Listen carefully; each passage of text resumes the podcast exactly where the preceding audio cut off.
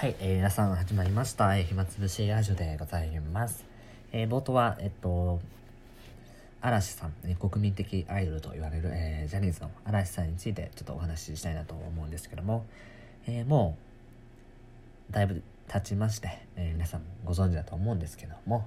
え5人組の嵐さんが、えー2020年の、年末ですね、12月31日をもって、一旦活動を休止するということで、えー衝撃が走りました。で、まあ、リーダーの大野くんが、あの自由な時間が欲しいということで、えー他のメンバーに、えー伝えたところ、えーまあ、何度か、まあ、長いこと、えー日にちを重ねながら、えーいろいろと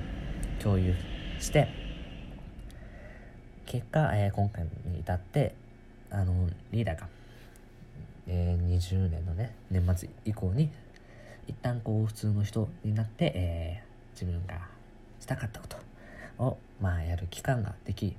で、嵐の皆さんも、まあ、5人じゃないと、嵐じゃないということで、えーそれぞれ個々の活動、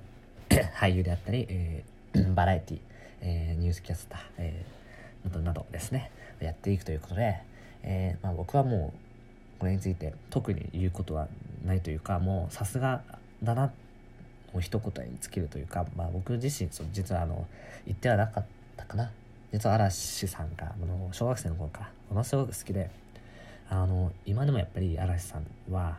なんて言うんだろうな、天の上の存在、雲の上の存在、ものすごくこう、すごい人っていうイメージが強くて、あの、母親と、えー僕自身、実際ファンクラブに入っておりまして、何度か、えーライブにもお邪魔しております。実は12月に嵐さんの東京ドームの方のライブにも、えー参戦いたしまして、えーすごくあの楽しかったし本当にコンサートもう一つ一つにもこだわりが強くてオーケストラであったり光のステージだったりステージが動いたり、えーとてつもないダンスであったり、えーサプライズであったりと、えー本当にこれぞエンターテイナーだなというような感じでございました。えー僕はあの、まあ、ショックっていう気持ちも少しはあるんですけどもあの本当にいい形でそのリーダーの願いを、えー叶えてあげられるそして、えーこれから2年間本当にファンと人たちそして、えー視聴者の人たちとに感謝を送りながら、え2年間を走り続けるその嵐さんを僕は、えー応援していきたいなと「えー M ステ」の方もあの出てましたね「感謝感激雨嵐」とかを歌ってたんですけども。うん本当良かったです。はい。いやすごいなってもう40代目前にした、まあ、5人でこんなに仲がいいなんてっていうのを改めて思いました。はい。はいでは本日の、えーメインテーマに行きたいなと思うんですけども。まあ一応このタイトルがその大暇つぶしラジオ大学生有志の暇つぶしラジオということで、まあ、大学生っぽいことを、えー話す必要もあるのあると思いますので今日はちょっと大学生っぽい話をしたいなと思います、えーまずあの大学生ということで、えー勉強からちょっと話していきたいなと思います、えー試験があのありました。もう1週間ほど前までありました。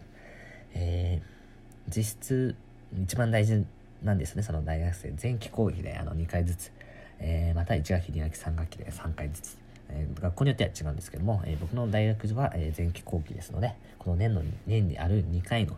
この単位取得のための試験ですね。もう本当に一発勝負なんですよね。で、まあ、実質あのその1日来てあの学校に来ましてテストを受けていただいて、えー合格さえすればあの残りのその今までの3ヶ月分のその講義ですね。全15回あるんですけども別に来なくても大丈夫なんですよね。でまあ僕はちゃんと基本15回のうち14回以上は参加するぐらい、まあ、ちゃんと言っているんですけども中には本当に最後の1回だけ来るみたいな。でそれもテストの情報を聞くために来るみたいな人たちがまあちらほらいてでこうテストだけでこう通ってなんとか単位を取得するっていうね。まあ一部ではこうやっぱり不公平だみたいなのありますけど、まあ、全然僕は不公平ではないと思いますし、うん、まあそれで落としたら、まあ、自業自得ですので、まあ、僕は別にいいと思います。ただ僕はやっぱりこう授業料もしっかり払っている中で、えー、親にもやっぱり自分でこう大学に行きたいって言いながら学校に行かずこう家でねぼーっとしてまたはずっと寝てるっていうのはなんか申し訳ないというか情けないというかやっぱそういう思いがあるので僕はあの行くんですよ。でまあ他の人にはそうしろとは強要はしません。ただ僕のポリシーとしてまあ行くよということで。でテストも、えー、なかなかできたなという実感はあります。ですのであの結果ですね。結果はいつだろう？3月3月の中旬ぐらいですかね。来るとは思うんですけどもそれを楽しみにしたいなと思います。で、えー、大学生がこう冬や春休みですね。入っていくのが、えー、高校3年生は、えー、その大学に入るための、え受験の方を、え随時、え始まっておりましてセンター試験であったり、え私立だとあの私立試験というか私立入試かもう始まっていて国公立の二次試験が2月の、え終わり頃にあるということで本当にまあ正念場というかものすごく、えー、すごく大変な時期で、えー、いろいろと思い思い通りに行くこともあれば行かないこともあって、まあ、多くの人がやっぱり、うん、思い通りにいかなくてこう涙を拭うみたいなのがあると思うんですけども、えー、まあ、僕がこう何かできるわけではないので、はい、ただただ、えー、頑張ってほしいなという思いでいっぱいです。ただ、えー、その人生を長い目で見た時に決してその大学失敗したからもう私の人生終わりだってことはもう本当に全然関係なく大学生もなんか受かっちゃった。で終わって4年間も本当にずっと遊びほうけて就職失敗するとかなんか思い通りの会社に行けずみたいなのあるのであの全然大きく悔やむ必要がないというかあのとにかく、えー全力全力投球で、えー、頑張っていただきたいなというふうに思います。えー、勉強だけでだいぶ時間取りましたね。え、次は、えサークルですね。えサークルっていうのが、え大学生ありまして、まあ、飲み系サークルっていうふうに言われることが多いのが大学生で、まあ、飲んでばっかじゃねえのみたいな。例えばダンスサークルとかテニスサークル、えー、本当に踊ってんのとか、本当に練習してんのってずっと飲み会開いてんじゃんみたいなえー、印象を抱いている方もいるんじゃないかなと思います。で、本当に規模の大きいところは100人以上ですね、部員とか、え、メンバーがおりまして、実際、ただ、その中でも、本当に真剣に例えばテニスをしているとか、え、ダンスを極めているっていう人は、やっぱり少ないんじゃないかなっていうふうに僕は思います。うん、基本はやっぱり、なんか、友達作るとか、まあ、彼氏彼女を作るとか飲み仲間を増やすとかね。ちょっと悩みを聞いてもらう人を増やすみたいなが多いと思うんですけど僕も別にそれもそれでいいと思います、えー、僕自身もまあそんなガツガツしたサークルにはいなくてあのまあ本当にちょっと今日はあの伏せるんですけどもまあ30人ぐらいのサークルにいましてえーうんまあそこまで真剣にやってるかと言われるとちょっと怪しいなっていう感じでしてただね、うん、それでもいいんじゃないかなって、こう、自分の居場所があるっていうだけでも、かなりあの救われると思うんですよ。あ、自分はここにいていいんだなって。そういう空間が、えー、多分小中学生にとって、その3年 A 組が私にとって、あの、生き生きとしていられる場所、私はここにいていい場所なんだなって、クラス全員の思えたら、そのクラス内でこう、いじめなんて起きないと思うんですよ。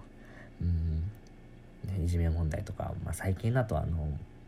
父親からのこう虐待で、え小学4年生の女の子女子生徒が亡くなる女子児童ですねが亡くなるという痛ましい事件もありましたがうんなんかすごくあのニュース見てて悲しいなとは思いましたね、うん、なんかもっとできることあったんじゃないかって思っちゃうんですけどもうんこれからその改善していただきたいなというふうに、え思いました。えー、で、バイト。はい、大学生といえば、まあ、バイト。えー、まあ、実際、6割ぐらいの人がバイトしていて、4割ぐらいが、まあ、していないっていう感じだとは思うんですけど、最近僕の印象的には、まあ、5割5割かな。してる人としてない人が半々ぐらいかなと思うんですよ。でまあ何のためにこう稼ぐかにもよると思うんですよで僕の友達ではないんですけどもあの知り合い程度の人なんですけども、まあ、すごくこう一生懸命バイトをやってていやこんなに稼いで何にお金使うんだよって。ルイ・ヴィトンのバッグでも買うのっていうあ女の子ですよ。女の子で、まあ、すごく頑張っててですごい大金を稼いで何すんだよと思ってたんですけどもあの奨学金の、ね、返済のためにこうバイトも頑張っているらしくてこの勉強とバイトの両立をしているらしくてあの単純に僕はねあの見直したというか見直したというかやっぱそういう人も本当にいるんだなってうんなんか自分が